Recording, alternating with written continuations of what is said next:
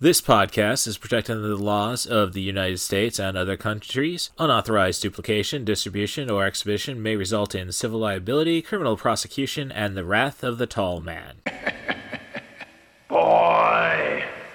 Hey, let's talk about you, the ID10T community events at ID10T.com, like Russ Stevens, a.k.a. Cool Movies Darth, who has started a podcast called 90 for Chill, which Russ says is dedicated to movies with a runtime between 74 and 99 minutes, the time frame that I feel is ideal. Russ, I could not agree with you more. That is a fantastic idea. Russ goes on to say there are times you need a cinematic fix but don't have time for the latest Scorsese masterpiece or offering from a comic book universe. There's also times when you know you need a conclusion to prevent a binge costing you a whole night. My guest and I try to follow these guidelines as we chat up features that are definitely worth your time and are beyond easy to make time for. 90 for Chill, the podcast, can be found on all major podcast platforms at 90forchill.com, and that's spelling out 90, N-I-N-E-T-Y, 4, F-O-R, chill. So there you go. Thank you so much for sharing, Russ. Really great idea for a podcast. Events at ID10T.com for everyone else. Previously on 90 for Chill, the podcast. Harvard. It's America's most prestigious university. It's home to the world's greatest minds. It's a place some families could never hope to go. But if you work hard and follow your dreams, things will always work out. Now, someone in this family... Uncle John, I got into Harvard. You're kidding! That's incredible! ...has the chance of a lifetime. How much more money do you need? Just one little chunk. $29,879. 11 days from now. That's the small chunk? Expensive. A little more. Revolution Studios and Imagine Entertainment present... On the branch, Ricky! A comedy. I know how you can get the money. Criminals have lots of money. About doing the wrong things. I have a client. Guy's loaded. We go over there, we slip through the window, and we grab the money. Nope. You turn this corner, and your whole moral code goes out the window. No way. For all the right reasons. If it's going to be a problem, I want you to tell me, and I'll understand. Noreen... You're going to Harvard. What do you want? I might need a partner for some heavy stuff that's going down. How heavy? Well, let's just say it's a little too heavy to lift alone. We're not gonna use real guns, John. We're not gonna use real guns. Why are you all dressed in black? Are you going to rob a bank? John, wait. We should make up some fake names. Okay. I want to be Kyle. Who are you gonna be? Steve. Steve. Yeah. I want to be Steve. I'm Steve. You're Carl. Kyle! Put your hands in the air. I don't think so, loser. Freeze! Drop it! The paint, it's stuck. Okay, get with it, John. Go, go! Tom Green. Keep it real and nobody's getting hurt. I could actually smell your foot on that one. Jason Lee. I tried to steal the money from some old guy, but I ended up in a wig and a dress spooning with him. Happy times. Don't stop. Don't do what you're doing. Stealing Harvard.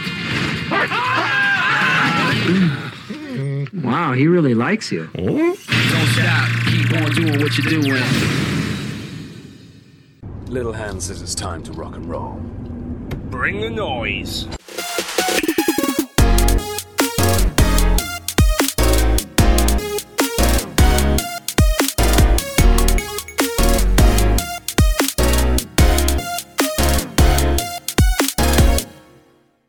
And how I hate having to start doing this with headphones on to get that loud ass message from Zoom.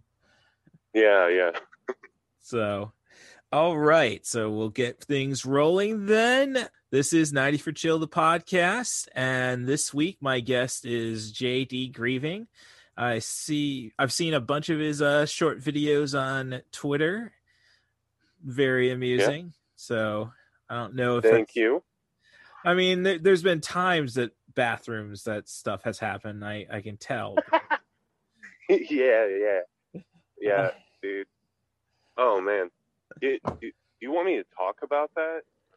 Oh, if you want to talk about it. I mean, I've been itching to talk about that sketch, just the story behind it, I guess. Okay. Because we wrote that like 6 years ago. All right. JDHD, the web series that I do, I had a whole team of writers, and then we wrote so much stuff, and then at the end, like, we don't have a camera even good enough to shoot this, so like we just kind of disbanded. And then I got a good camera, so I started making the show, and I was like, hey, let's do that piece that we wrote. And it took me like a year to find a location. Like, you don't think about it, you think, oh, they just walked into a bathroom. Yes. Yeah.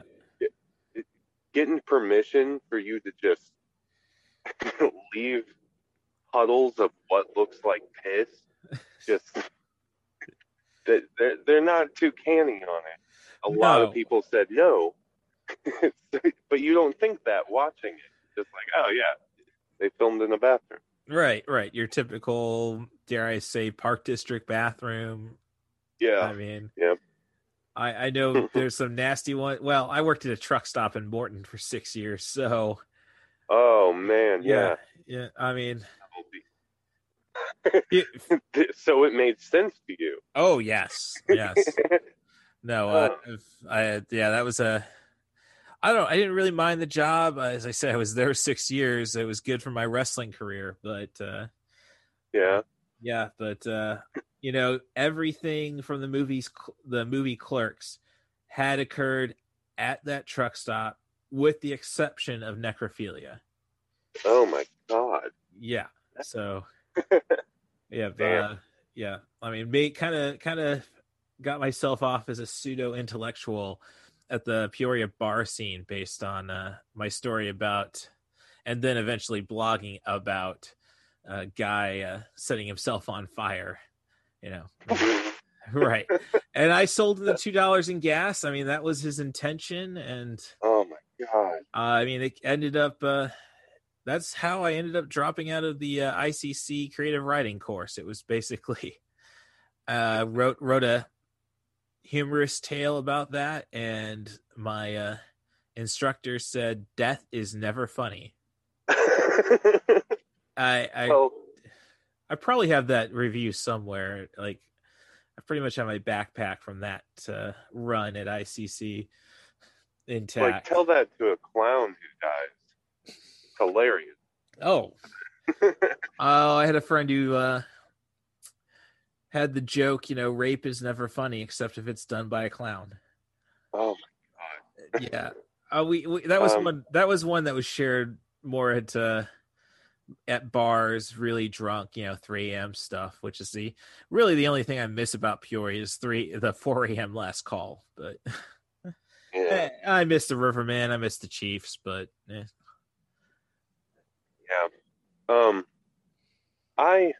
I like Peoria, I guess. I'm trying to think of something I like about Peoria. Oh, no, I mean, I love a lot. There's a lot. I am a Peorian. I'm definitely not the hipster who moved out to the college town. Yeah. So, well, I think a lot of that's actually just getting yourself involved in a relationship with somebody who can't drink or party because of medications and such. So, oh man, yeah, being social is pretty difficult. And then the pandemic hit, so still trying to get my feet.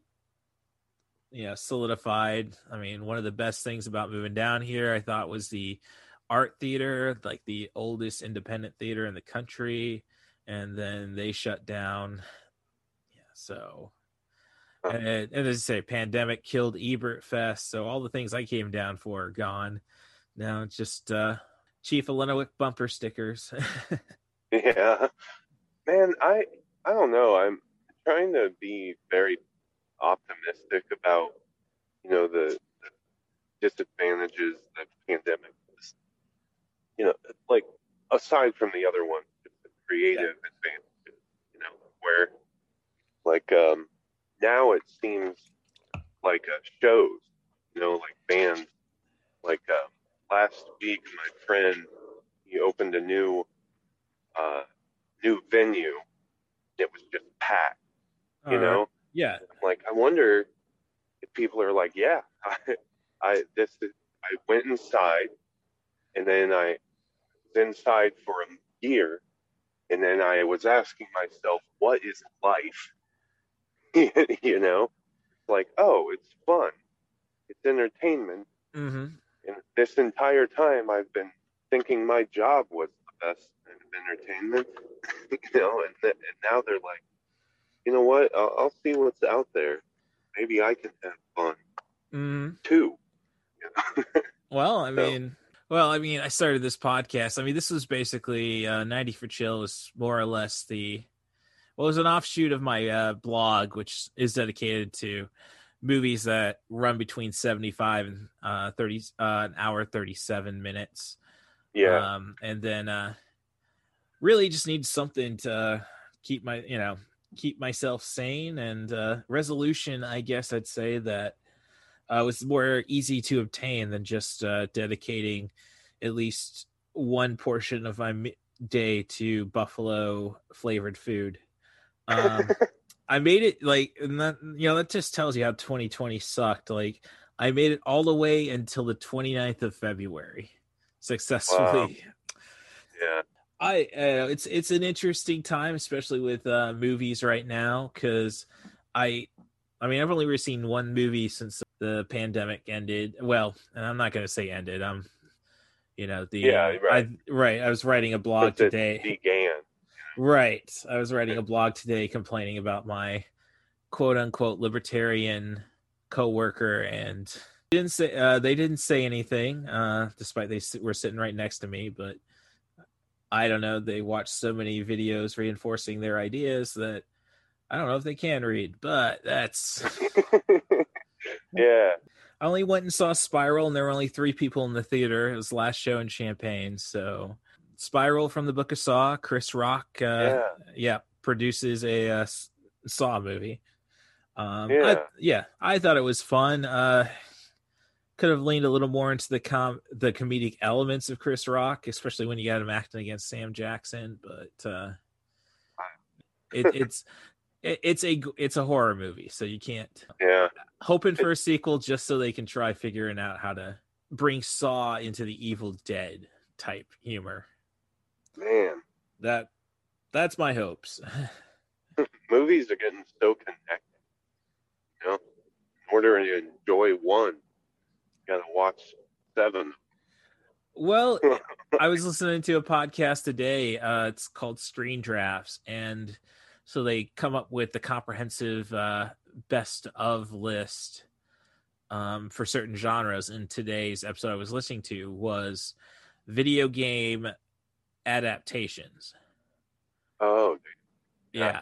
So, like, right now the list is number 7, Sonic the Hedgehog, number 6, Street Fighter, number 5, number 4 was Tomb Raider 2018.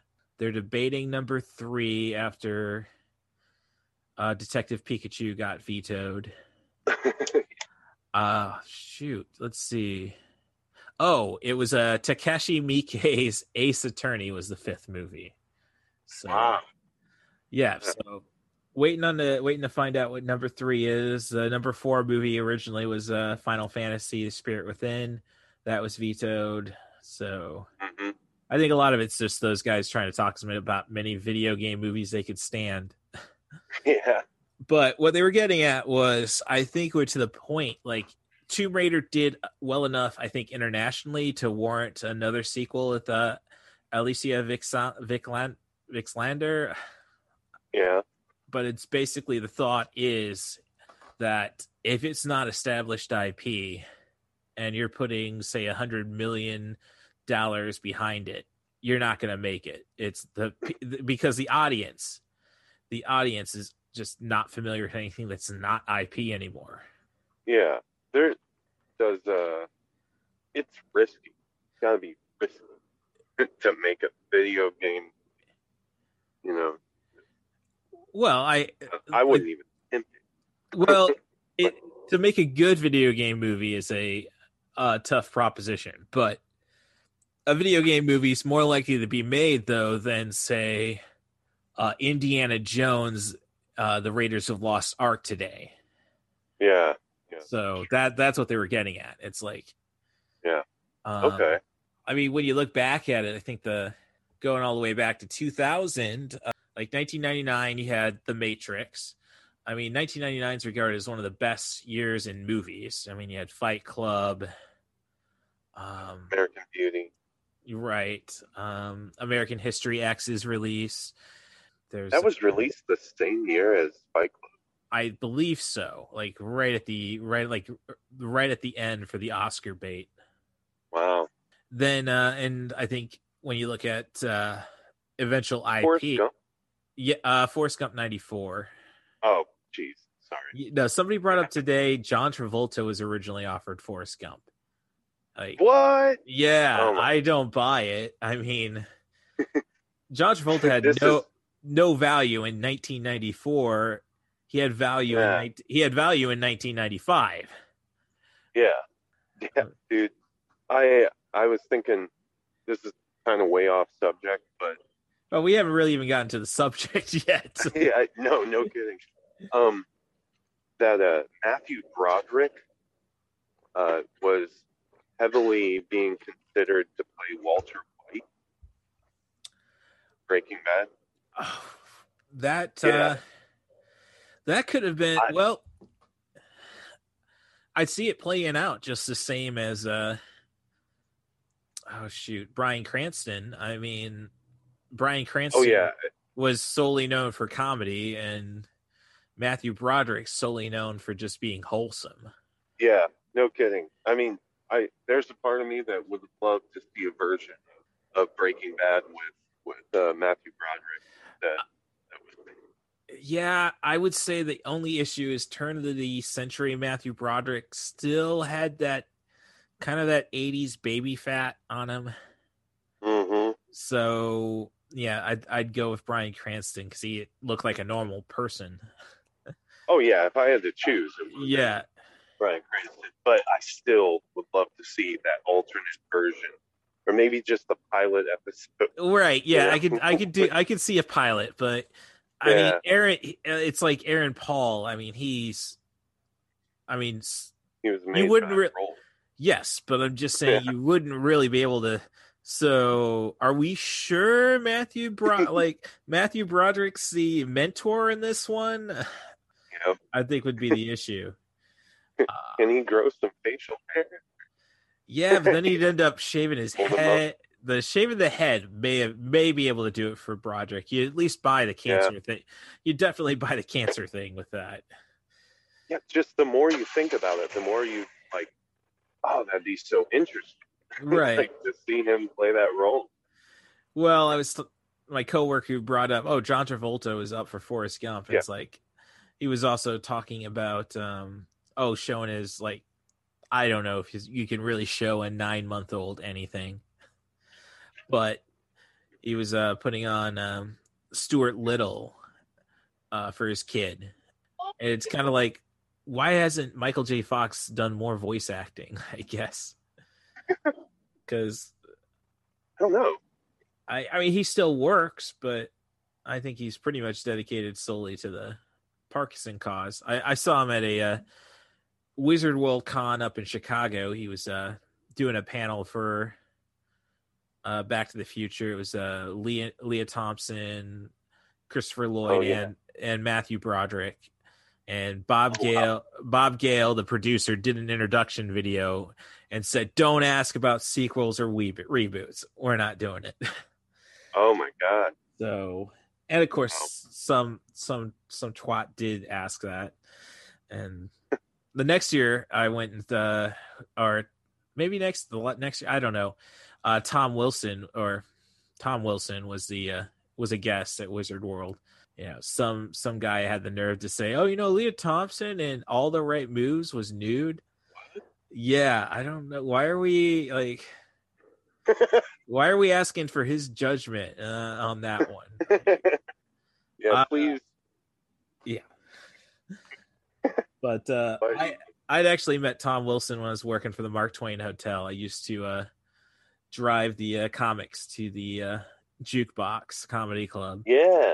So I got Tom Wilson was my first ride, And I think it successfully can transition, because I did end up driving Tom Green a couple nights to the jukebox from the Mark Twain.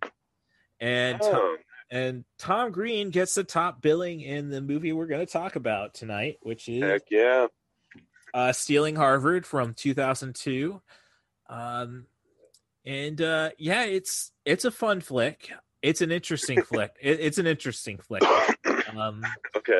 So, like the first, like I saw it in 2002 in the theater, and I had fun, but it's just a movie that something always kind of feels off. And I think I may have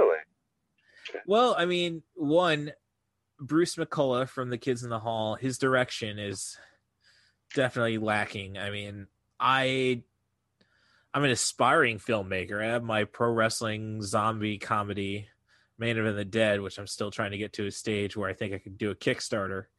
But I knew some of those rules, like when we're looking at the scene where Jason Lee's sister is showing the home video of proof as evidence that he promised to pay for college. It's like, okay, who's shooting the video? And dude, they paused the video, you know? And then she goes, oh, the part's coming up. My favorite part. Right. And then it just goes back to the video. And it's like, who unpaused the video? Yeah. It's like, and definitely who shot the video. Right. And you see that kind of just not knowing where he's got to be. In the robbery scene, in the liquor store robbery scene, probably the bank robbery scene. So I think that kind of at least sets the premise of the movie. It's Jason Lee has successfully made $30,000. I would say he made the money because his fiance is running a gift basket business out of their apartment.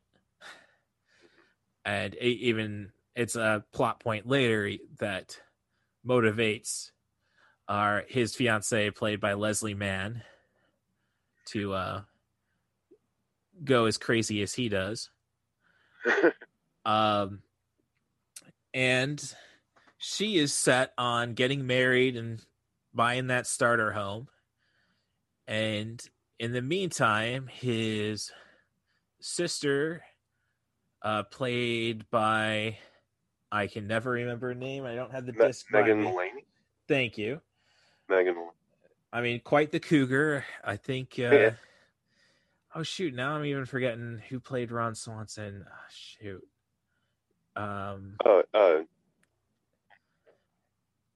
Nick Offerman.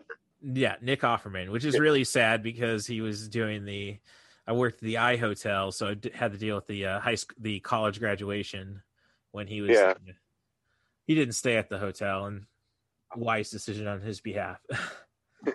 I mean, it's a great conference center, but you want to sleep, don't go there.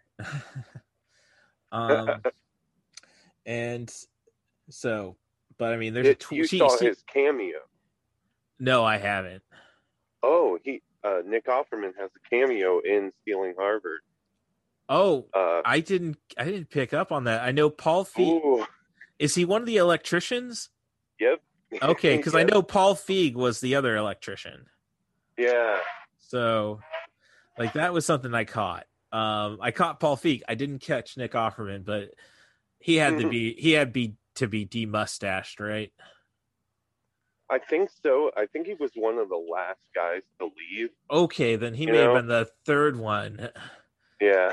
So, But, so his sister's daughter, who, not having his parents around, Jason Lee, or not having her dad around, Jason Lee tried to take that paternal role. And after a failed spelling bee, he promised if you get yourself to college, he would pay for it.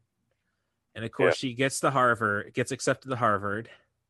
And of course, even after all the financial aid, it's $30,000 a year. Yeah. So now Jason Lee. Yes. As long as she's not getting an art degree, I mean, nothing wrong with that. Yeah. I mean, but like, that's the biggest problem. It's like, do we really have to be offering these degrees? How many art classes did Leonardo da Vinci take? That's all I'm going to say. Bada bing, bada boom. Right. That reminds me, I just was playing around with my Zoom recorder, and a rim shot is a default sound on that. Oh.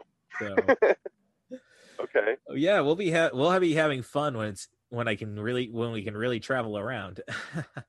Okay. Yeah. But so he doesn't really have any idea on how to get it, so he goes to his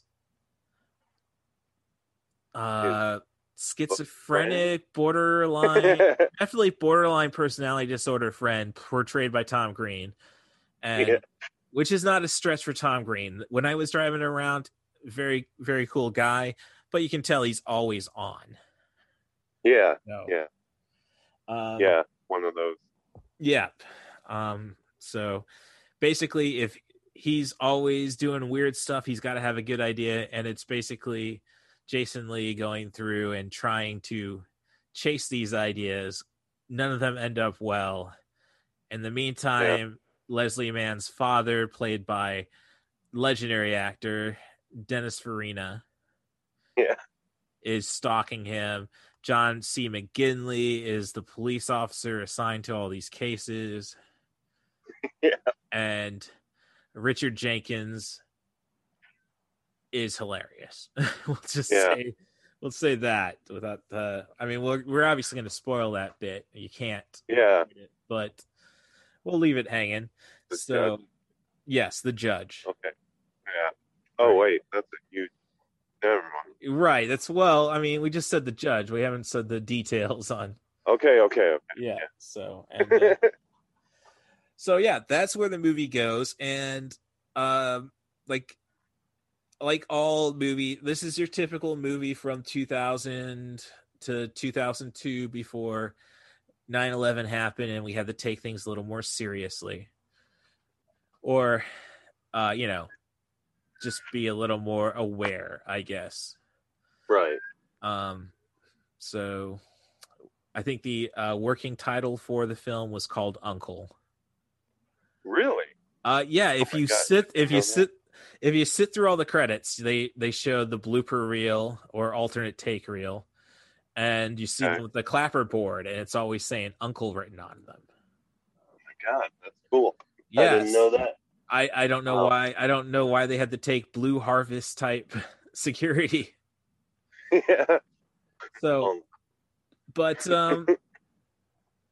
yeah. So that sets up the movie, and. I mean, as I say, it's your standard early 2000 fare, like movies. I mean, what was that one guy? Penn? I'm sorry? Chris Penn. Yeah, Chris Penn. Right. Sorry. And Martin Starr. Right. Martin Starr is the liquor store clerk. Yeah. So, a lot of big names in that movie. They weren't big names at the time. Right? No. Yeah. Leslie Mann, obviously, that was before her husband. Judd Apatow. Yeah, Judd Apatow really started. Probably got over cancer and started really busting his ass. Yeah, making his own stuff. Yeah. Yeah. So, I mean, that, we didn't really get, I think, knocked up until 2005, 2006. Yeah, 2005. Right. You did have the sitcoms, though. Freaks and Geeks. Right. Thank you. Yeah. Which is pretty much, I mean, that show is pretty much the Saturday Night Live of... television of movies right now, I guess you'd say, because I don't think. Well, I mean, you look at the cast. It's just like they all ended up having at least one great movie, and So that's right. Oh my god. Sorry, just a side note. I'm doing this entire call outside. Okay. So if you hear a really loud truck going by, that's where I am for you. Oh, well, no worries. The AC is shut off here. Windows are still closed. And, there's been at least one shooting while I'm living at this apartment complex. It's a big apartment complex. I'm not. Yeah. It was a shooting across the hall. Nothing to do with it. Well, I am getting like $50 off my rent because there is a red stain in my bedroom. Oh, I think it might be too bright to be what I think it could be, but there's also like carpet just dug out at that point. So I'm sorry to laugh. It's just what? Oh. As I say, it's like I like the joke. I'm all about, the struggle of the poorer man, as long as they don't take it out on me. Yeah. Real good. Right.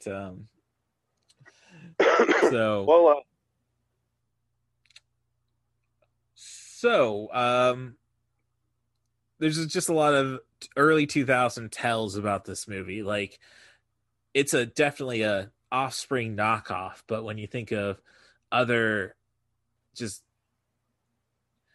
no risk comedies made in that time frame, like I think Tomcats with Jerry O'Connell, that one actually has an Offspring song.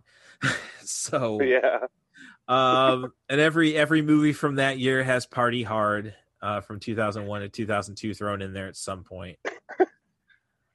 I mean, I don't know. I think you're right. Yeah. Oh, it's yeah. When they were trying to escape, and Tom Green is, effectively being raped by the dog. Dog. Yeah. So. Yeah. So first thing though, going into this, when you chose this movie, it's like. Yeah, Jason Lee, he's got My Name Is Earl, but I can't really say he's ever made a big splash theatrically. Yeah, I think there was another one he did. Oh, yeah, not even like Henry Poole is here. All that. Like, current, like, more serious ones, they didn't even get. Well, I look at his 2003 with A Guy Thing and Dreamcatcher. Yeah. Which was pretty much sold on, at least theatrically, oh yeah, we're going to have an Animatrix cartoon before it. Yeah, you look at his, up there, he's always had at least one great movie a year. 96. You might be forgetting Alvin and the Chipmunks. Oh, no, I think that's when it all like. Funny, I was working for the National McDonald's customer response hotline. During the Chipwrecked era. Oh God! Yeah. And so I got my training officer who actually went to the same high school, same class as my older sister. Like, you didn't really know my older sister. She doesn't know anybody. But otherwise, we were selling the... so by the time I got on the floor, accepting calls, I get at least two calls talking about a Simon toy that would smolder. Okay. Yeah. And you want us to send you a replacement Simon toy? Yeah, that will be suffice. And nobody and nobody got hurt by this flaming toy. Oh no, nobody. And it's like, this is true? Yeah. It was smolder? What was the something? So I don't know, a battery or wiring issue. I don't know, but two calls at the very least of a smoldering Simon from from Alvin the Chipmunks. Wow.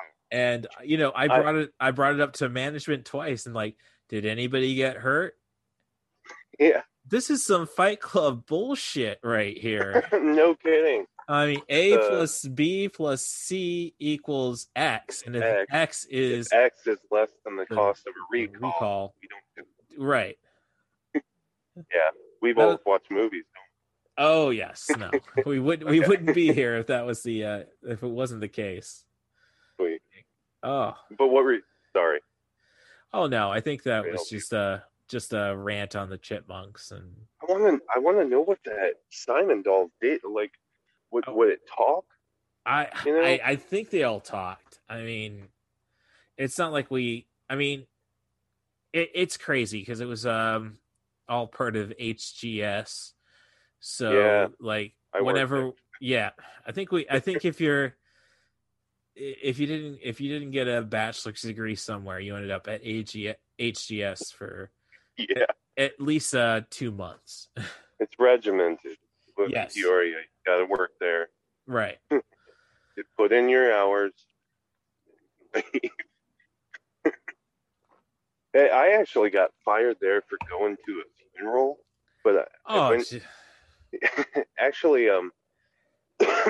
my ex-wife at the time, her grandfather died, and then her grandma died 2 days later. Yeah, I've had that happen in my life with great grandparents. So yeah, it's just one of those things where you're like, okay, well, no reason to live anymore, you know. Yeah. So I went to two funerals, and they were like, "We think you're lying about this." Oh, jeez. And no, man, I had two funerals to go to. Yeah, it didn't end. Well, I was able to gather unemployment. Well, that's good. I proved. Yeah, funerals were legit. Yep. Yeah. Oh well, I think a lot of times when you get like, how long were you at HGS? 5 years. Yeah, no, I think that was more or less you were making too much money for somebody who's like, if you're not a lead operator or a team leader, I think it's kind of like me at the truck stop. Yeah, something that happened frequent times, people scamming our clerks. It was, no, they wouldn't fire them, but I was there for 6 years making as much money as I was during my brief management stay there. Wow. Yeah, so I think there's no such thing as super pantry anymore as far as I can tell, so I think I'm the winner there. Yeah. So yep. Kind of cool. I'm all about the Schadenfreude. I was just reliving this I don't know. This is on topic, whatever. Mm. I used to work for a metal fabrication facility. Yeah. I got fired because I refused to work after I clocked out. Oh, jeez. And not only that is when you clocked in, if you clocked in like 15 minutes early, they wouldn't count. Yeah. It would round up. Oh, jeez. Which I don't know how that is legal in any way, shape, or form. Yeah, no, I know with HGS you had, you would still get the full quarter hour if you at least get 8 minutes in. Right. And no, they would frown upon you clocking in early, but they couldn't. All they could do is warn you and say, yeah, we'll discipline you. Yeah, it's not a good system. Yeah. But they shut down. Okay. The metal fabrication place, so I feel really good about it. Yeah. Thanos and balance, man. Thanos. Nice. So, but yeah, they're just, it's not supposed to be about us. It's supposed to be about Jason Lee and Tom Green. And yeah, you know, it's really, I don't know. Like, I hated Freddy Got Fingered, so it was tough for the guys to bring me out to see this one.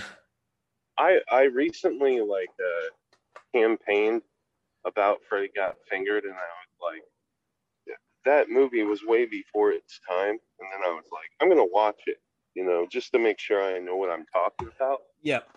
I didn't know what I was talking about. It is still deeply disturbing. Like, I find the scenes with that little kid, like his neighbor kid, mm-hmm. just I have too much empathy. I know it's fake.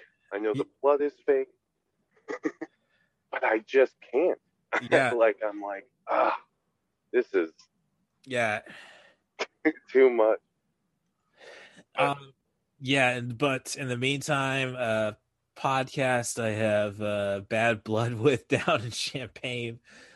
There's a reason why I call myself Harsh Side as my last name on Facebook, besides trying to make sure it'd be tougher to find me when prospective employers. Wow. I get it. Podcasts are done by people for themselves. I'm not gonna disillusion. So I can understand being upset if you perceive somebody's ruining your dream. Yeah. Correction.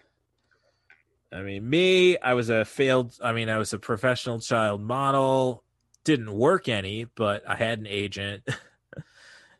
Okay. I think a video game idea was stolen of mine, but I wrote that video game when I was 14 years old in pencil and then sent it off. What was the idea? I say it's Dead or Alive. Okay. Yeah. Wow. Really? I didn't really think about it till Dead or Alive 2 was being talked about as the next great fighting game for the Dreamcast, and then I'm like, why is this ringing? So I came up with crazy. Yeah, as I say, I can't prove it, so yeah.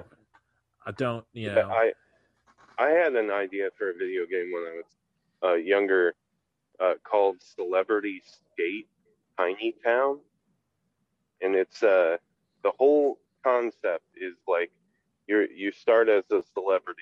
You know, it's kind of like Tony Hawk. Okay. All these different areas of skate. Yeah. But each area would progressively get smaller and smaller, so you're like skating through a straw, you know, like on a burger. Right. And, but it gets smaller and smaller, but you would be a celebrity. And then Tony Hawk kind of did that. So, yeah, that could, as I say, I actually sent my idea to the American offices of Tecmo. Okay. So, yeah, I wrote mine in a notebook. Yeah. No, it's not that far removed. As I said, I took the pages out and mailed them. Yeah. I had a thing from Nintendo Power listing all the addresses of the offices of American distributors. Yeah. So, Sega actually sent me contracts to surrender my idea, and then they said, "Yeah, no, a Power Rangers, we can't. You don't have the license to that, and your street hockey game isn't original." It's like, I'm gonna, yeah.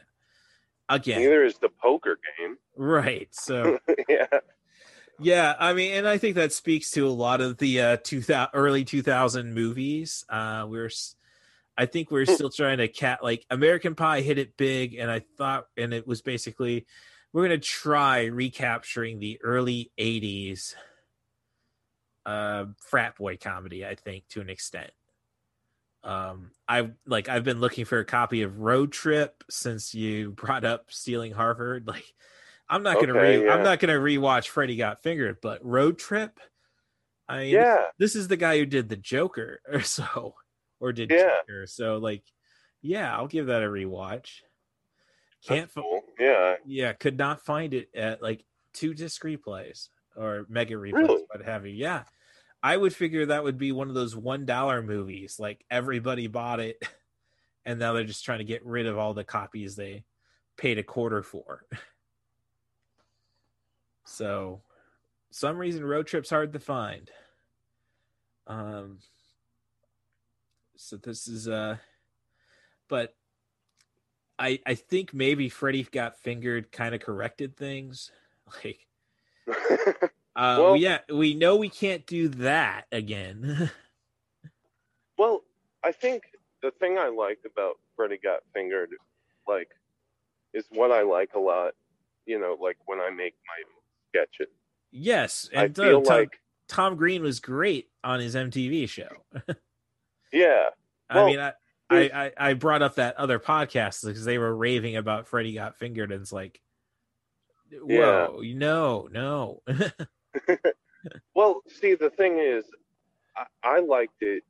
I think there was a certain scene I had in mind when I was campaigning for Freddy Got Fingered, was probably one of the first scenes when he sees those guys like inseminating the horse.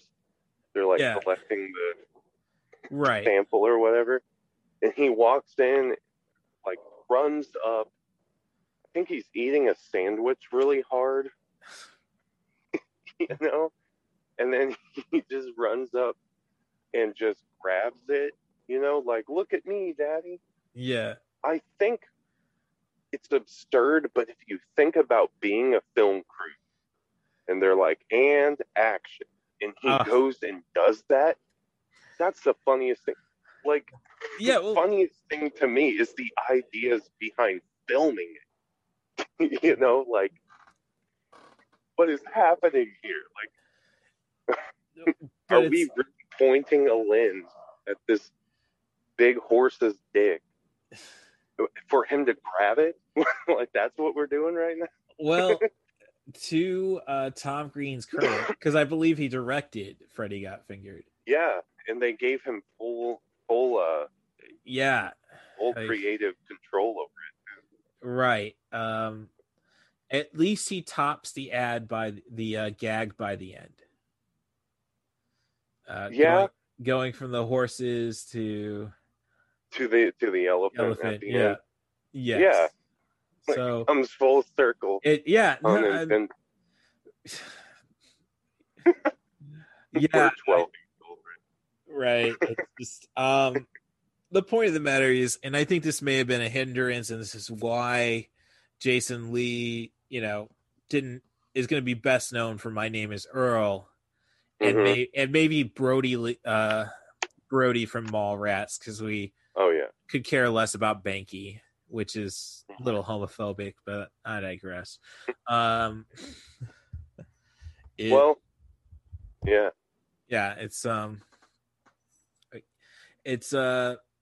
these guys who are perpetual supporting actors.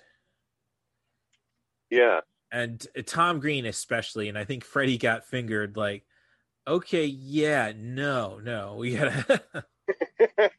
Yeah, well, he's good. He and this is the big thing about Stealing Harvard, is that it takes a while to warm up, I think. Yeah, just his character. Oh, I think a lot of characters. Leslie Mann's character, Dennis Farina. It's like, well, anybody can play the overprotective father. I want a little bit thuggy, dirty cop from Dennis Farina, and it gets out there. But it's like you got to get through this first act. And once you get through it, it's like, I think it's the comedy is solid. Yeah, so. I think when I first saw Stealing Harvard, I had been aware of the Tom Green show, and I think the first time I saw him, like, you know, on screen, I was like, oh, wow, they found a way to contain him, you know, or to utilize him properly, you know? Like, so I feel like Stealing Harvard was the perfect vehicle for Tom Green because that scene. I quote this all the time when when he's in the van and he goes and picks up Jason Lee's character, John. Yeah. He's honking the horn. You know? Yeah. No, he's revving the engine. The engine, yeah, revving the engine. You're waking everybody up. You're waking everybody up. And then he's an asshole. Oh, did you say casserole?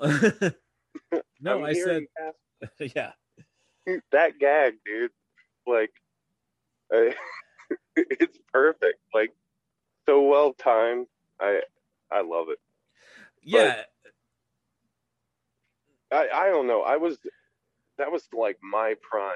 You know, like when that movie came out, it was like when I was first discovering comedy. You know, and. Well, I imagine you're probably 10 years my junior. I'm 41, so... Okay. Well, I'm only 5 years younger. Okay, so, yeah, well, I got a brother who's 6 years younger, so, yeah, I can kind of relate to where you're coming from on that, because I think it's actually my little brother, like, who showed me this movie. Right. So, yeah. Yeah. And, I'm trying to think of... There's so many great lines. I think. Yeah. Like, the what's the cop's name? The actor's John C. McGinley. Yeah, John C. McGinley. That entire toothbrush when he's beating on his desk. Yeah, it's the same. I mean, from the same scene. Yeah, and then it's the toothbrush. Yeah, to where he's pounding on the desk. Don't touch my door. Yes, it's like, yeah. No, get up, I mean, get up. It's everything you like. Again, it's what you wanted from a like. Yeah, I hate typecasting, but you wanted Dennis Farina to be dirty. You wanted right. John C. McGinley to end up being his Scrubs character. You know, right. And it was this post Scrubs. I think it was during. Yeah. Okay, that makes sense. 2002. Yeah, I don't know. Scrubs made it was a long time. Yeah. I mean, I'm a big Donald Faison, like primarily Robot Chicken, Donald Faison stuff there with Breckenmeyer. That's another. Yeah. That's another convention story. Going to see Clueless reunion with Alicia Silverstone, Paul Rudd. Donald Faison and Breckenmeyer, like, I mean, fun. Yeah, I just regret, but I don't know. I can't regret buying a customized lightsaber, but I could have probably bought a couple of Funko Pops from voices they do on Robot Chicken, Breckenmeyer and Donald Faison, and paid for the autographs at the same price. So, Well. You know, yeah. I was thinking about Paul Rudd today and just his sense of humor. Oh, I mean, after seeing the trailer today for Ghostbusters Afterlife, it's kind of like his sense of humor better be on. Cause, yeah, no kidding. I mean, I saw, like, the only thing I've seen from the movie otherwise was the marshmallow, like, Safe Up Marshmallow guys coming to life in a Walmart. Doing Gremlins type shit to each other, and I thought, I did see that. Yeah, this is going to be gold. And then at this watching the trailer today, it's a little too dramatic, but I think that's probably for the better. Because it looks like it's going to be like Egon's granddaughter, and like it's taking place in the middle of, you know, the flyover states basically, because that's where the apocalypse is going to happen, and Egon was preparing for it. But I see one of the dogs chasing Paul Rudd out of the Walmart by the end of it. So, okay, yeah. So I'm definitely gonna see it, but it's like it's a slippery slope. I didn't mind Ghostbusters 2016. Ill-advised, but you know, I didn't mind it either. Yeah, I was kind of. I saw it in the theater and I was like, yeah, that was cool. I just kind of remembered. Yeah, I remembered being like, I love Kate McKinnon. Yeah, I love all of these actresses. and they're going to be great together. Yeah. And I feel like they were like, all right, let's sit down and let's do Lino-rama right. the entire time. Yeah. And then build the story around that. Right. You know, that's how it felt to me. And like, oh, well, it just seems unconnected, you know, like disconnected. Yes. A lot, right. You know? I will say that you have to give any movie where Bill Murray gets killed a chance. Yep, that's true. Zombieland, Groundhog's Day. What's the one where he was wanting to bury himself? Oh, geez. I mean, there's so many. Maybe he wasn't. So many. He wasn't the main character. Right. So many Bill Murray movies I haven't seen. I have whatever it's called. I found that at a disc replay. Mad Dog. I mean, it's got De Niro in it as well. St. Vincent? St. Vincent. I haven't seen it. I know that was the famous, oh, this was actually an idea, like if you can get the phone number to his voicemail story. Yeah. And he was great in that role. There's a lot of dialogue when he's in the bar that kind of like hit home, or they're just delivered, and everyone else in the scene delivers it to where it's like, that felt like a real conversation. Yeah, well, I mean, anybody, like, I'm not saying Jim Jarmusch is batting 1,000 with his movies, but if you're putting one of his movies, I think that's a badge of honor. Like the guy knows talent. So yeah. That's cool. Yeah. Back to what Paul Rudd. Right. Have you seen They Came Together? No, I have not. Oh my God! Dude. I mean, it was my shameful iTunes purchase this week. Like, oh, Wet Hot in American Summer. I haven't seen that, but $8, sure. Yeah, no kidding. There's a movie They Came Together. It's Paul Rudd and Amy Poehler. Okay, I'm kind of recalling it, but I couldn't tell you the name still. It's directed by the same guy who did Wet Hot, David. Okay. Yeah. And I just can't get it out of my head. There's so many, it's so over the top. It's like, it's almost like Not Another Teen Movie, kind of, but not. It's how you would do a movie like Not Another Teen Movie. Okay. Like, that's so, a lot. So we've come from, so he's kind of getting that parody down. I mean, I remember the movie called The 10. Oh yeah, The 10, dude. Yeah. Oh my God. Which is hit and miss. Like, it's a good anthology. Yeah, there's some of those stories that are. I remember the first time I saw that movie, I just was in stitches. Yeah, like, I wasn't that far. Like, I guess. I mean, it was an interesting rental weekend because I think I rented another movie called Flakes with Zooey Deschanel is the reason you'd rent it. But it's like Christopher. So it's like Christopher Lloyd's running a cereal shop, and like okay. You can buy classic bags of cereal because, you know, if it's in the bag, it's fine. So if you want some vintage Yummy Mummy, you're all right. Then somebody opens some, you know, yuppie waspy kid. Decides to like, oh, I can't buy your cereal shop, I'll open one across the street. And because of a relationship, and Christopher Lloyd's the owner of the original, and right, it's being and the manager is Zooey Deschanel's boyfriend, and because he won't let her work there, she goes and betrays him there. So funny movie about cereal. I'm gonna check that out. Yeah, it's called Flakes. Yeah, that's one I've been meaning to check out. I like, everybody says that's the Jennifer Garner magna opus. It really is. She's so great in that role. Mm-hmm. But cluttered.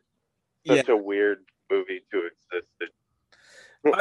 It was a weird time, the early 2010s, because you still had movies like Bernie with Jack Black.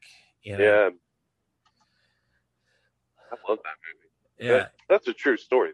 Yes, I which is I should rewatch that. So, yep. So as I say, I guess my issue with the movie Stealing Harvard taking so long to warm up is just basically my argument why I'm not a Harry Potter fan. It's like, okay, I saw, and all right, I was 21 when Sorcerer's Stone came out. No, I didn't read the book. Yes, I faked my way through my literature at ICC as my primary focus for my English associates. But it's kind of like, I'm not saying Sorcerer's Stone wasn't a good movie. It's just, it was so derivative of everything I've seen beforehand. I wasn't interested. So, and it's like, oh no, it doesn't really pick up till the third movie.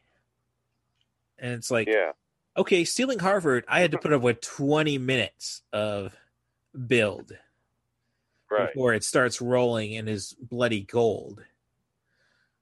You're telling me I gotta sit through another 2.5 hour movie, 5 hours for this thing to get rolling. I think I'll just enjoy the ride at Universal. I'm trying to remember if the first scene of Stealing Harvard is narration. So it opens with that crappy punk song over the credits. Yeah, and then it's him walking to the track. Yep. With the 30 to one shot. Yeah. Called Me Lady. I feel like, I feel like they wanted to use that song, but like they could have just put the credits over that scene. Well, you do that though, then you're only at 80 minutes. You're almost running too short because you add on the runtime. I'm presuming the 3 minutes of bloopers and such was added to was tacked on to the runtime. I think the movie clocks in at an hour 27. Like, yeah. I mean, I'm all about short movies. Obviously, that's the entire point of this podcast. Stuff you could actually shove into a 2 hour time slot on TV bloody S. I'm a. It's so weird when you ask me about movies. I feel like I haven't been watching movies all that much. I've been watching a lot of TV. Well, like, I can totally relate to it, and it's sad as somebody who again has wrote. If you want to find out about my script for Main Event of the Dead, my pro wrestling zombie comedy, send an email to russthe_bus07@gmail.com. russthe_bus07@gmail.com. All right. Film has always been my medium because I think like I was on the Andy Kaufman philosophy when it came to sitcoms. Okay. It's just the lowest form of entertainment. Yeah. Like, you got some brilliant ones. I mean, animated sitcoms are usually, I mean, Family Guy is pretty derivative, but the jokes are there, at least. The Simpsons, but, Simpsons may have been around for 20 years too long, but you can just sit and watch a Simpsons episode. And, it's situational comedy. I mean, it's really not that, Have you seen, this might be off topic, but it's totally on topic. Have you seen Kevin Smack himself? I have, I'm aware of it. I have not watched it. Oh my God. My wife and I, we watched the first 6 episodes, I think are out right now. Mm-hmm. And it just eviscerates the idea of situational comedy, and like the laugh track is like droning and it makes you really understand, like, it, I think it's so important for people to watch Kevin Smith himself and then reflect on so many sitcoms, you know, like, it's almost like, well, what happens in the show is, like, you'll have it set up like a sitcom. The laugh track is there. Yeah. You know, and she'll, like, this scene will happen and it's funny. You know, it's a funny scene, like, you know, that you would normally laugh at. And it's, like, a little bit, you know, like, higher quality than regular sitcoms. Oh, you know? Yeah. It's a really good joke. And then all of a sudden she walks into the other room and it's not sitcom. Mm-hmm. You know, showing how these situations are actually affecting her, and they're not fun. You know, they're she's not a background character. Yeah. And it is so important, you know, like, to watch something like that, especially this time. I mean, I'm definitely down for that. I mean, if you're in the MCU, it's probably why I could get past the first two episodes of WandaVision. Yeah. Because you have to be like, I like the fact that it really was, like, very aware that, yeah, you can't have situational comedy if you're trying to actually develop characters. Right. Exactly. I watched all of WandaVision, and I remember saying to my wife, when I started watching Kevin himself, this is the show WandaVision wishes that it could be. Oh no, I could. Well, WandaVision's still tied to a cinematic universe, but I will say I do appreciate the fact that Disney is cutting down on run times. Yeah, I mean, I love The Mandalorian, and I love the fact that, you know, hey, there's a 40-minute. That episode was only 40 minutes. Right.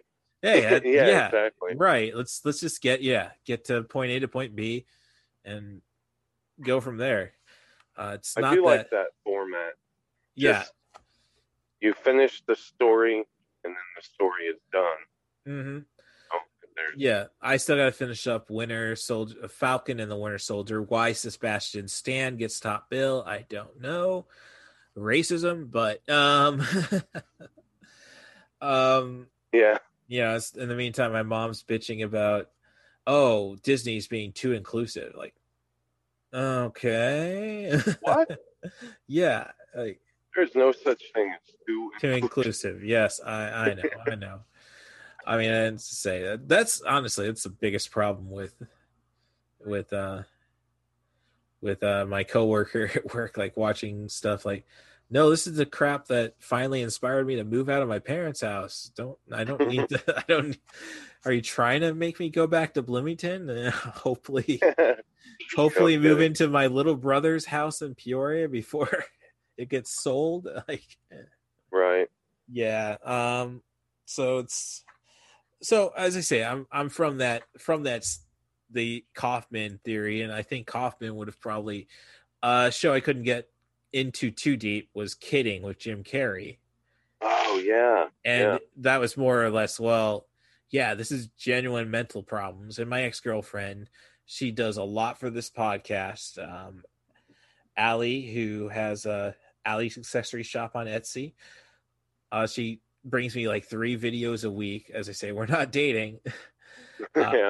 You know, and for the pod, I hope she stops after she gets the Zed on this. Yeah. But like, when you're, I think it's a scary series because so many people are actually dealing with or finally accepting that, we have mental problems. Right. Yeah. Exactly. Right. So, so I mean, I didn't really watch My Name Is Earl, I guess, when it came, and that's unfair, because I mean, for me, because the cast, and I guess with My Name Is Earl, it had a point.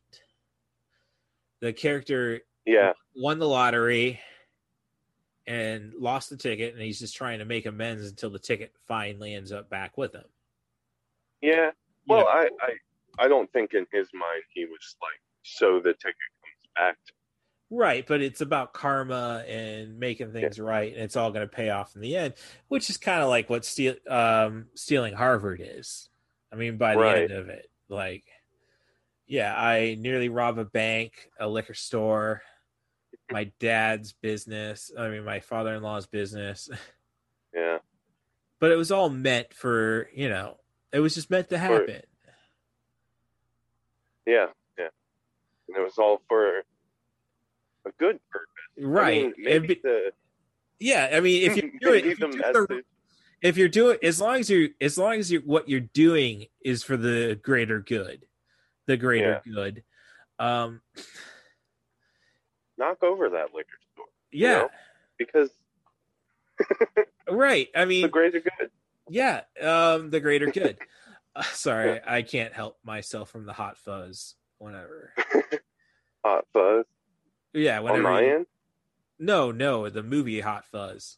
Oh, okay. With, yeah. Simon Pegg, Nick Frost, directed by Edgar Wright. Can't wait for his new movie. What is that called again? Something with Soho. Okay. Yeah. I mean, right. I do want to see his documentary on the Sparks Brothers. I'll say that too, but yeah, I forgot about that. Yeah. Yeah. So, but it was the greater good things from Hot Fuzz. Whenever the once you find out that the townies are killing off everybody for the greater good, and whenever somebody says the greater good, everybody repeats the greater good. The greater good. Oh, okay, yeah. So, no, you're Mike. You're, you know, whatever you're doing with your phone, as I say, I'm accustomed to. So, cool. So, I've seen Hot Fuzz like once, you know. Okay, but so no, I'm not gonna distract you anymore. What are you gonna say? Oh no, I was trying to go through my notes. So, I mean, that's the thing though with Edgar Wright. A lot of people have movies they, aside from Baby Driver, which is on bona fide classic, nobody can argue the quality of that. Yeah. We got the Scott Pilgrim. There's people like it took a lot of warming up for. I think a lot of people. For you? No, I loved it from minute one. Like, why didn't I see this in theaters? Like I was kind of the same way. I saw it in theaters. I was like, okay. And then I don't know. I was talking to somebody. They're like, this is one of my favorite movies. And I'm like, oh, I'll give it another shot. Like, how did I not love this? Oh, I see that from a lot. Well, I don't know. Cause I've never seen people put up, cause usually it's me trying to show the movie to somebody. Right. And then they're like, I don't know what it is, that there's a special kind of zone you have to be in. Like, yeah, I'm a video game nut, as previously established. And the sad thing is I will buy video games and not have, gosh, I'll get around to watching all my movies at some point. I don't know if I'm ever going to catch up to all my video games. And I see the values at resale values of a lot of stuff. It's like, oh shit, am I going to get to actually play this before I go and punt it off for the $70 I can get for it? Right.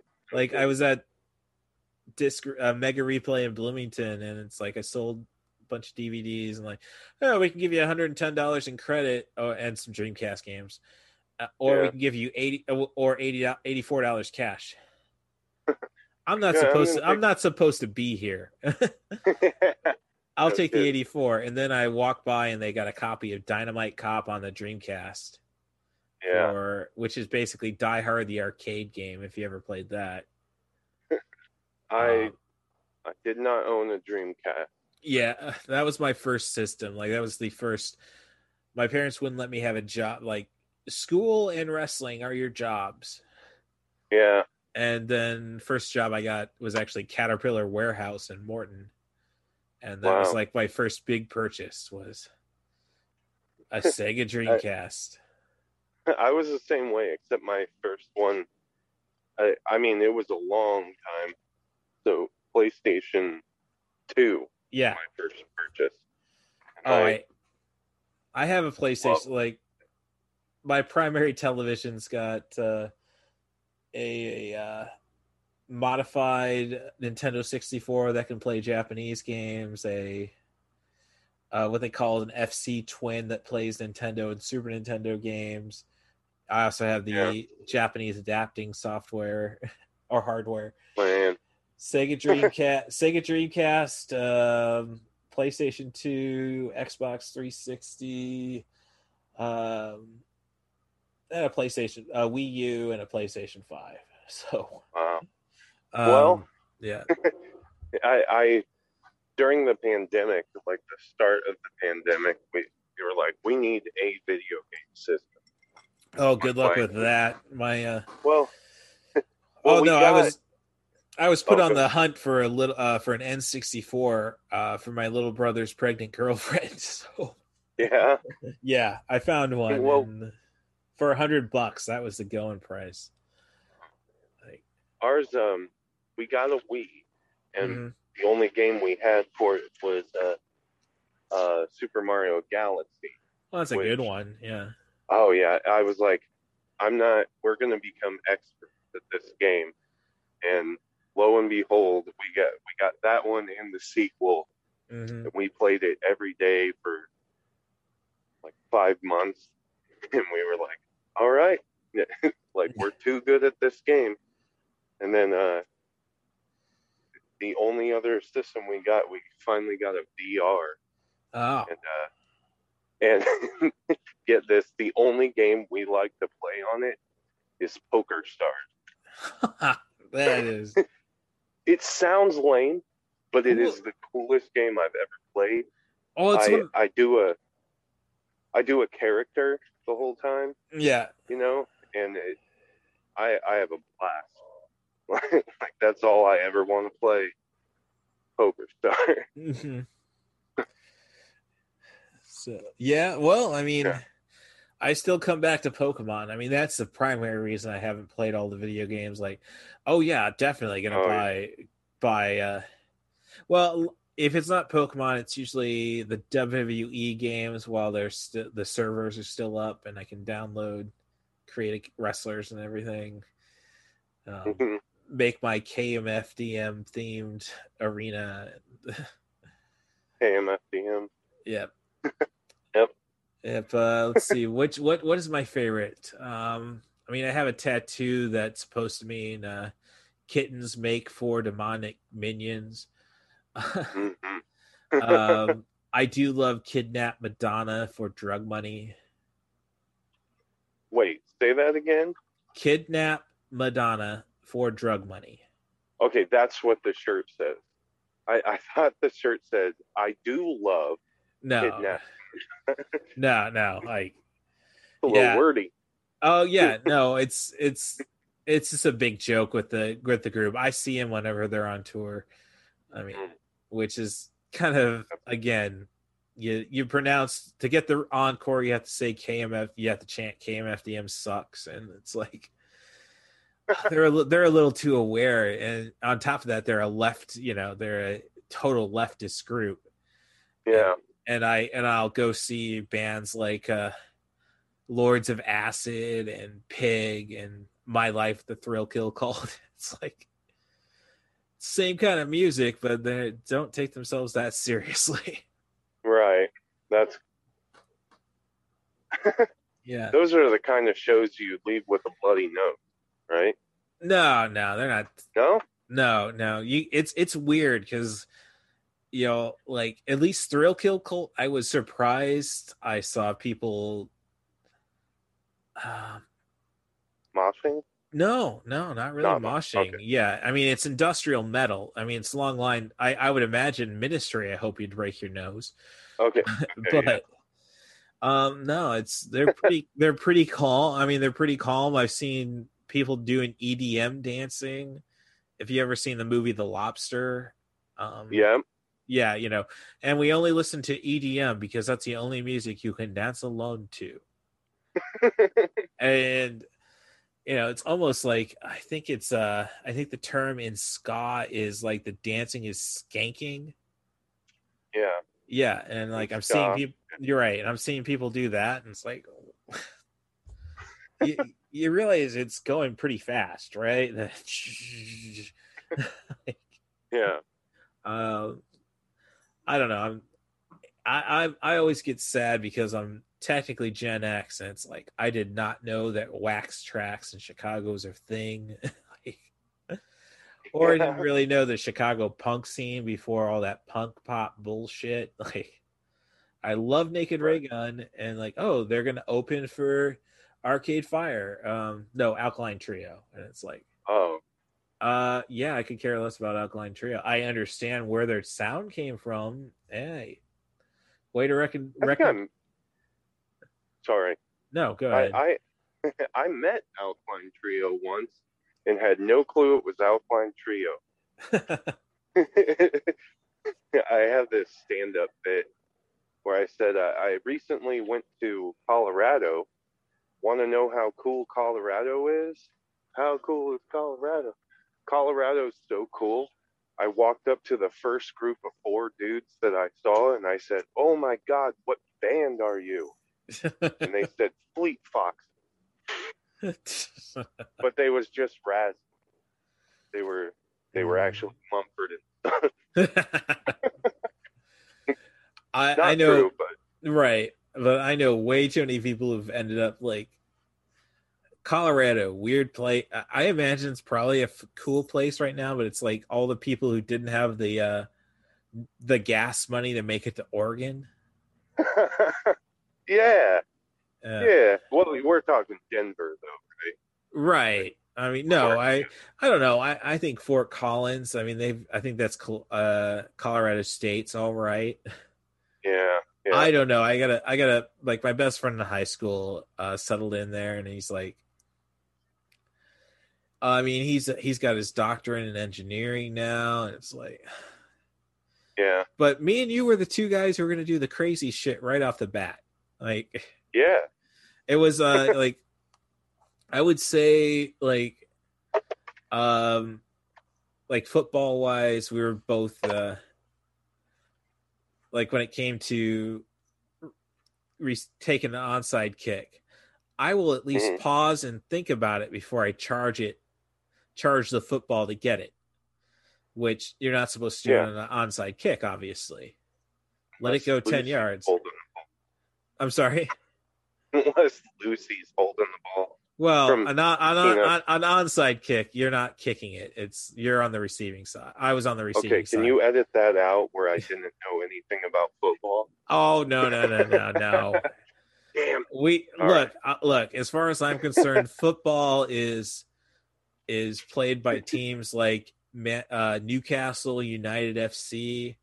You have groups of fans who may or may not beat up other fans who like to call themselves the Gremlins or the Firm. Like,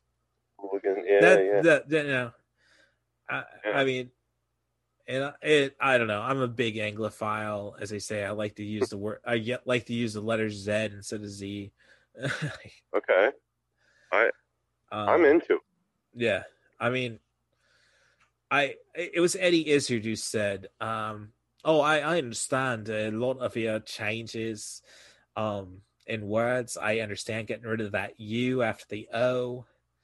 I mean, you know, there's some words that are still a little strange. Like, you say herb, we say herb because there's a an H. Yeah. Yeah, it's... superb. It's funny watching you. I don't know, somehow... Wrestling is bigger in England right now than it is in the States, so a lot of video, like all the wrestling videos we watch recapping stuff, are shot out of Newcastle or London. That is interesting to me. England is now like, you know what we like is wrestling. Yeah. Wow. And it's like it's kind of sad because they had their own style, and it's like They're so desperate for people simulating fights. Yeah. Because I won't use the F word because you know, I got too many concussions and broken bones and fused parts of my body. Yeah. But I don't know. I've always been an advocate for professional wrestling over MMA because professional wrestling, you should get a great fight every time. Yeah. MMA. Yeah. You know, once they brought in all those freaking rules, I should say, like, give me the good old MMA when it's like, you only know one style. I hope it works. Yeah. That's why I didn't get into MMA. It's like, I don't think I can be the best jiu-jitsu guy. So no, I'm not going to do that. And then you see how the sport evolved, quote unquote. It's like, oh, you mean I just have to take something from column A, column B, and run out the frickin' clock? There was no clock. Like, give me the kumite, man.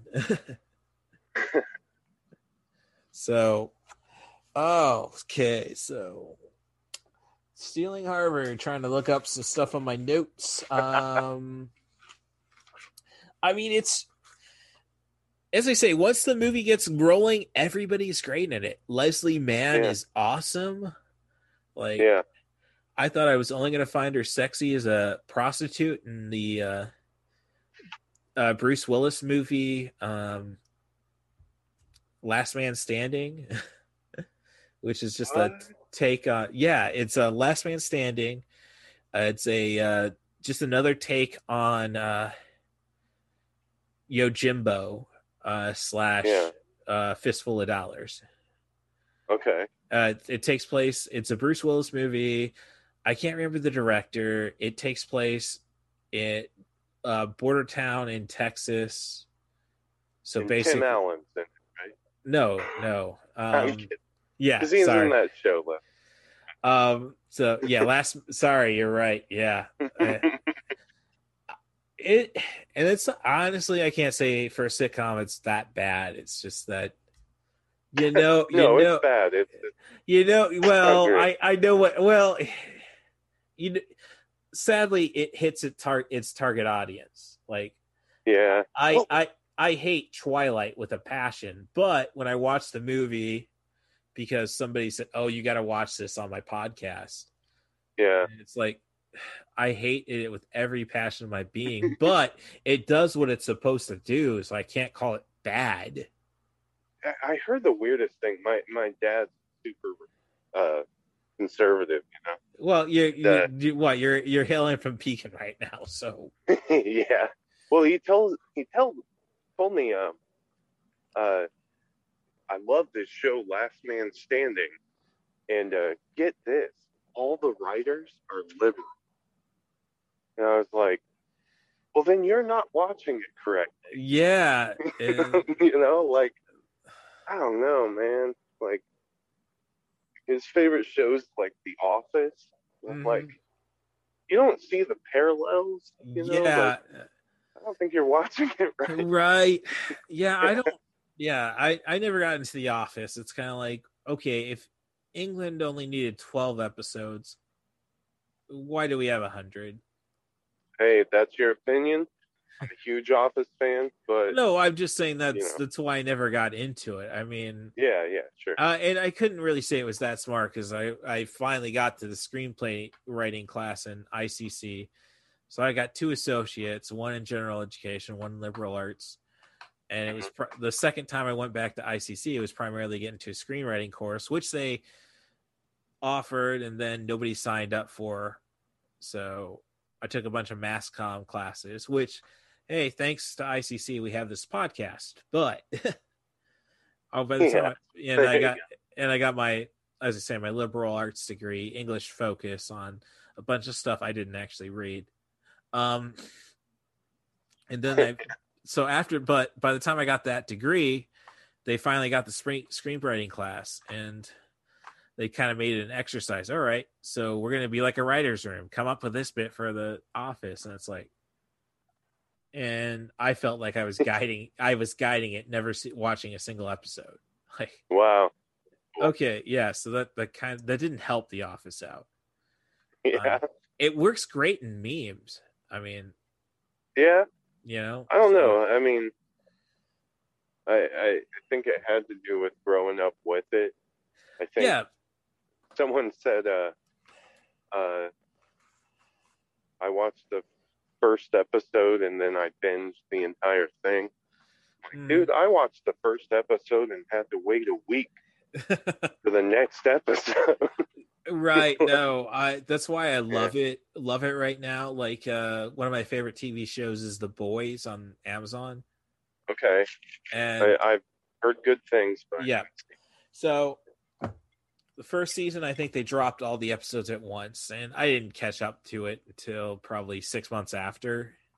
Mm-hmm. And then I watched it and like, oh, awesome. And then the new season started, and then they started, like, they dropped the first 3 episodes. And then you had to wait each week to catch a new one. And I think that's the way to do it, man. I've kind of been doing that. Oh, yeah. Like, Mandalorian did it. All the Marvel shows are doing it. Dave did it. I don't know if you've seen Dave. Yeah, on FX. Little Vicky show? Oh, yeah. Well, it's still being shown on FX, though. Yeah, yeah. Or so, FX. I mean, well, yeah, whichever FX. It's weird. Yeah. It's very weird now that Disney owns it, but yeah. Let's put all the adult stuff. Also, another show that did that, The Handmaid's Tale. Oh yeah, well that was on Hulu, season. And you're right. Yeah. So they dropped 2 episodes.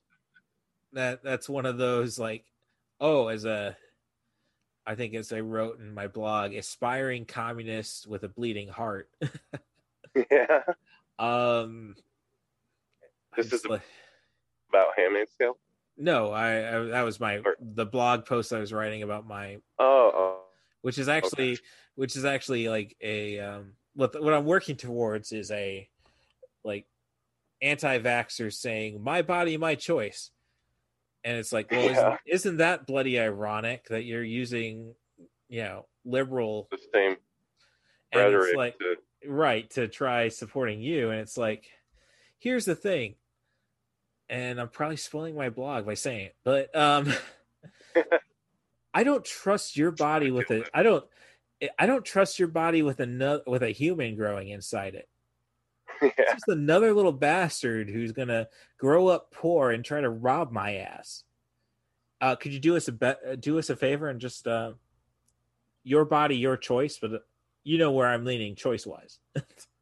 Yeah. So COVID is like the poor child waiting to be born. Okay. No, I don't want it. Yeah. Do us a favor. Get rid of it. Yeah. No kidding. I'm having trouble. I recently spit rhetoric back with gas prices. Mm-hmm.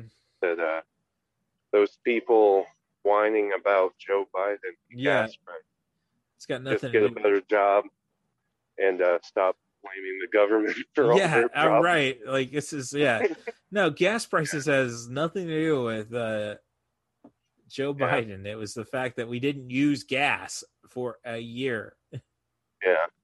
And there's also, like, this might be opening up a whole big can of worms, but there's, like, who was running the oil industry the past few years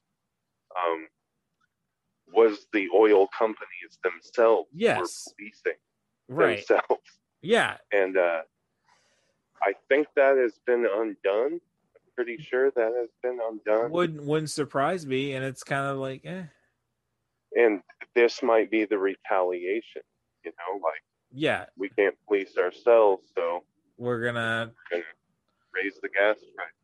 Well, my mom was bitching about, like, I hope you don't say this, that we need gas prices to go high. Your second cousin, her cousin, she wants gas prices to go higher so that everybody goes electric. And it's like, I don't trust, we are going to start wearing masks again. I might miss the two conventions I'm booking hotel rooms for because people won't get vaccinated. I'm not gonna die. I'm fully vaxxed. I'm not gonna die. I might be, I might catch COVID, but I'm not gonna die. Like I'm happy with that.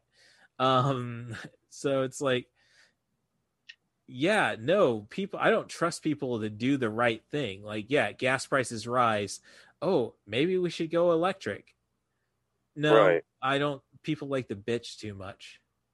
Right. And my problem is I like to argue with these smackers. Same here. My Facebook, I've gotten kicked off of Facebook so many times in the past year. Just, and it's little things that I think Facebook is like keyed into what I'm writing. So like the moment I write something like some guy said, trans people have mental disabilities, or they're, I can't remember how he phrased it. And I said, the natural thing that you say to someone who says that is that your mom is a hoe. No, and and Facebook is like, get out of here. Oh no, I've been involved in the wrestling business now. I haven't taken a bump in a ring. I might get drunk. I might get drunk and see if I can still bump. I'm not not going to say that. I hope the neighbors downstairs are cool with that.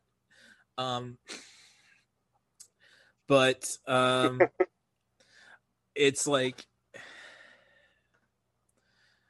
oh shit, I had a thought. Oh, wrestling business is just awful about it. Like there was this, I listened to a podcast called Marty and Sarah Love Wrestling, based out of Chicago.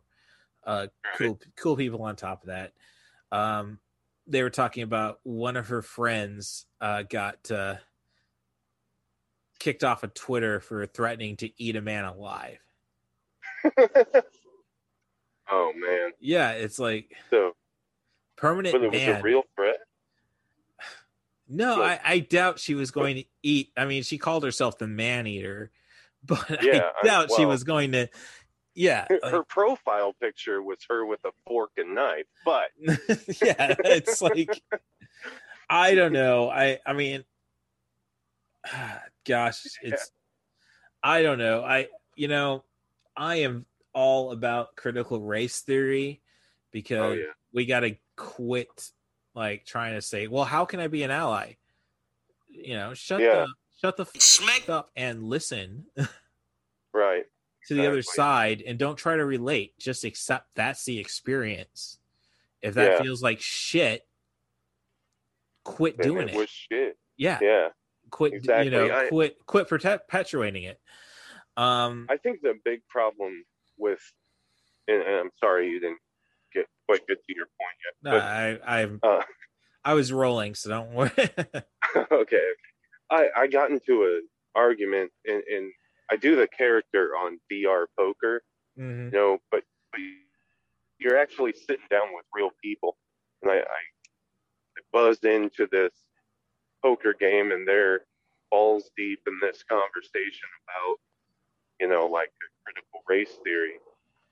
And I'm just sitting back, like listening for a second. And the guy's like, like critical race theory teaches black people and white people. Oh, they're already doing that. If they're not, they definitely should be trusting us. Right. And I was like, what are you talking about, man? And he's like, the actual, I've read the text, it teaches. And I'm like, I think you're making the effect, you're taking the effect and making it the cause. You can like you give someone bad information about another person, and you're mad at the result, like, that doesn't mean you shouldn't do it. Right.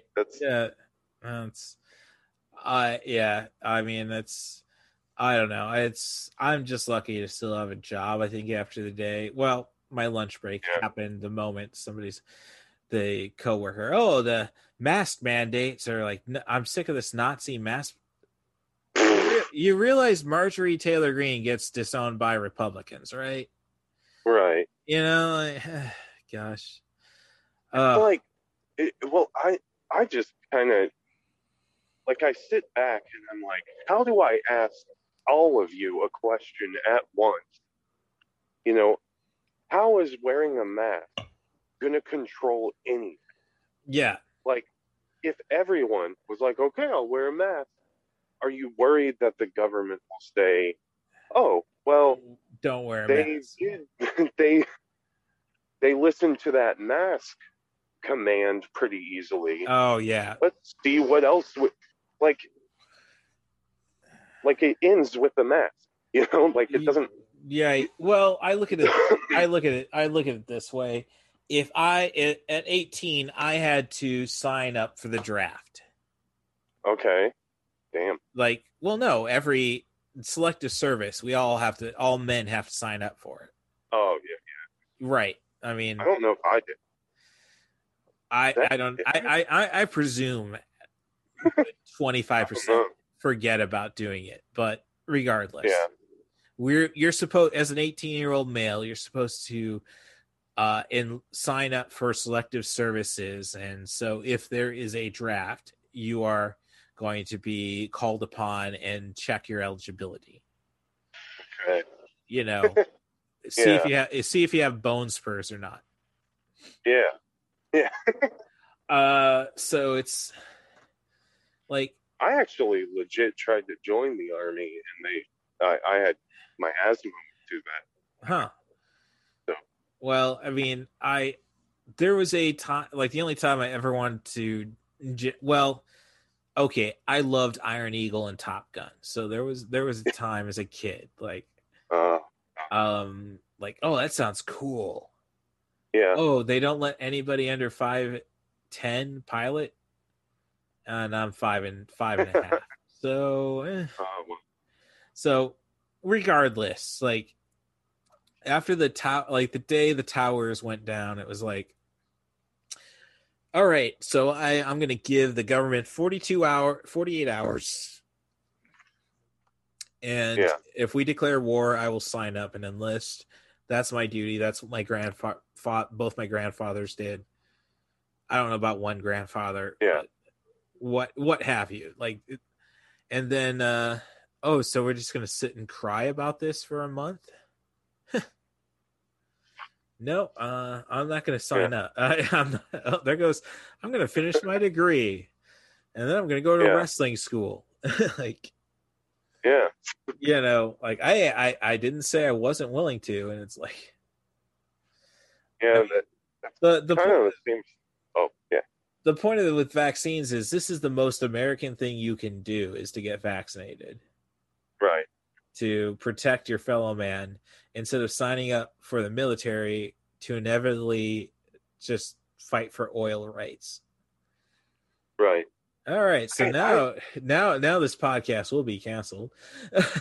But yeah, I said it, and I respect your patriotism. I respect people who are willing to give up everything for this government, this country. Just realize what this country wants. That's all I'm gonna. Yeah, exactly. Right. Yeah. Yeah, I kind of feel the same way. Mm. I don't know. It's a whole big can of worms to open up. The point of the matter is, go and get $30,000, buy your starter home, and help your niece go to college. Yeah, we brought it back full circle. So the best way to steal Harvard, is just to join the army. Yeah, it's not. It isn't a bad idea. Like, no, I mean, I would love, like, everything in life is one big heist movie. Yeah. I think Stealing Harvard, you only had 3 people. You need it. You need at least 8 to make a good heist movie. That's true. I should. How many did Italian Job have? Let's see. No, that's a valid statement. So you lost Donald Sutherland. You replace him with Charlize Theron. Yeah, I think Charlize Theron equals 2 men.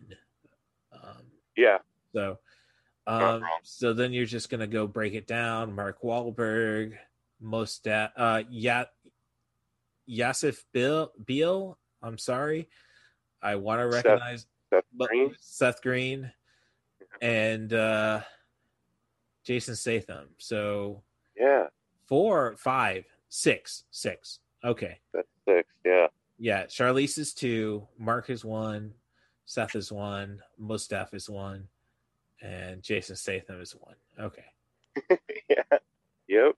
And there might be one more forgetting. I think there's one more. Well, you got the guy who covered mechanic.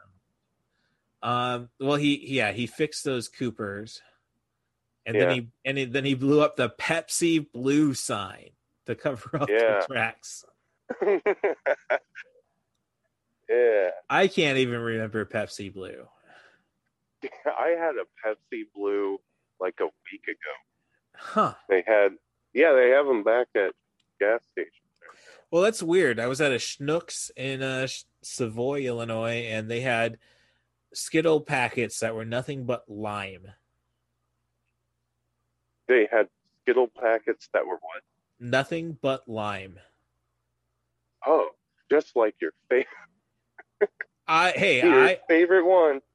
I'm not saying it was the best, but it was kind of like, at least it was lemon with it. They were trying to do something with. I will take that over green apple any bloody day of the week. Yeah. So. Yeah, that's. So, I mean, we're coming up on a way long. We've outdone the movie conversation wise. Okay. So, I see, obviously, with your screensaver, I didn't make this. I mean, it's a podcast. I know there's people who like to do video podcasts and such. I got shit for YouTube subscribers, so. But I see from your avatar on Zoom, the JDHD comedy show, talk show. Yeah. Sorry. Yeah. I know you're at JD Grieving on Twitter. Yep. I know when you're not banned, you can find him on Facebook. And it's JDHD series on YouTube. All right. Very good. Very good. I'm not the only JDHD on there. Yeah. No, I mean, I see it and it's like, well, that's bloody clever. And then it's like, oh, geez, how many Johns, Josephs, and Justins are out there? Yeah. Jimmy, sorry, James, not to deprive those. I sure do my best to keep it PG-13. Oh man, I'm in a drunk British state, so there was about to be a C-bomb dropped. Okay. In the British sense, yeah. Yes. I think it's about any Western country except the United States, where it's like, it's a term of endearment. Yeah, it's like a twat. Yeah. Well, I've been watching some old Red Dwarf. I like, okay, because I always joke about my parents are the reason, my mom's the reason for my dirty language. Yeah, because she would let us watch Monty Python on public broadcasting stations. Mm-hmm. It's like, oh, it's on PBS. It's sophisticated. Yeah. No. And I've been watching rewatching some Red Dwarf last week, and it's like, what the hell does goit mean?